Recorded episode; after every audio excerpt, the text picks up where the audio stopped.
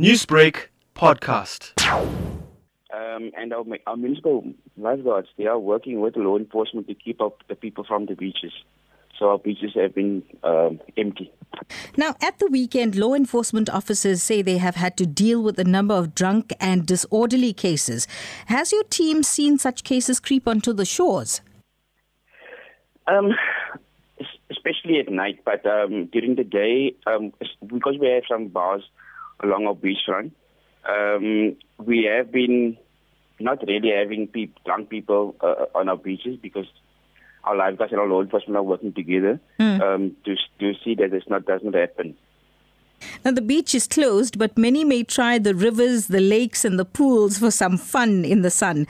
Now, these areas will not have lifeguards on duty, so do you have any key pieces of advice?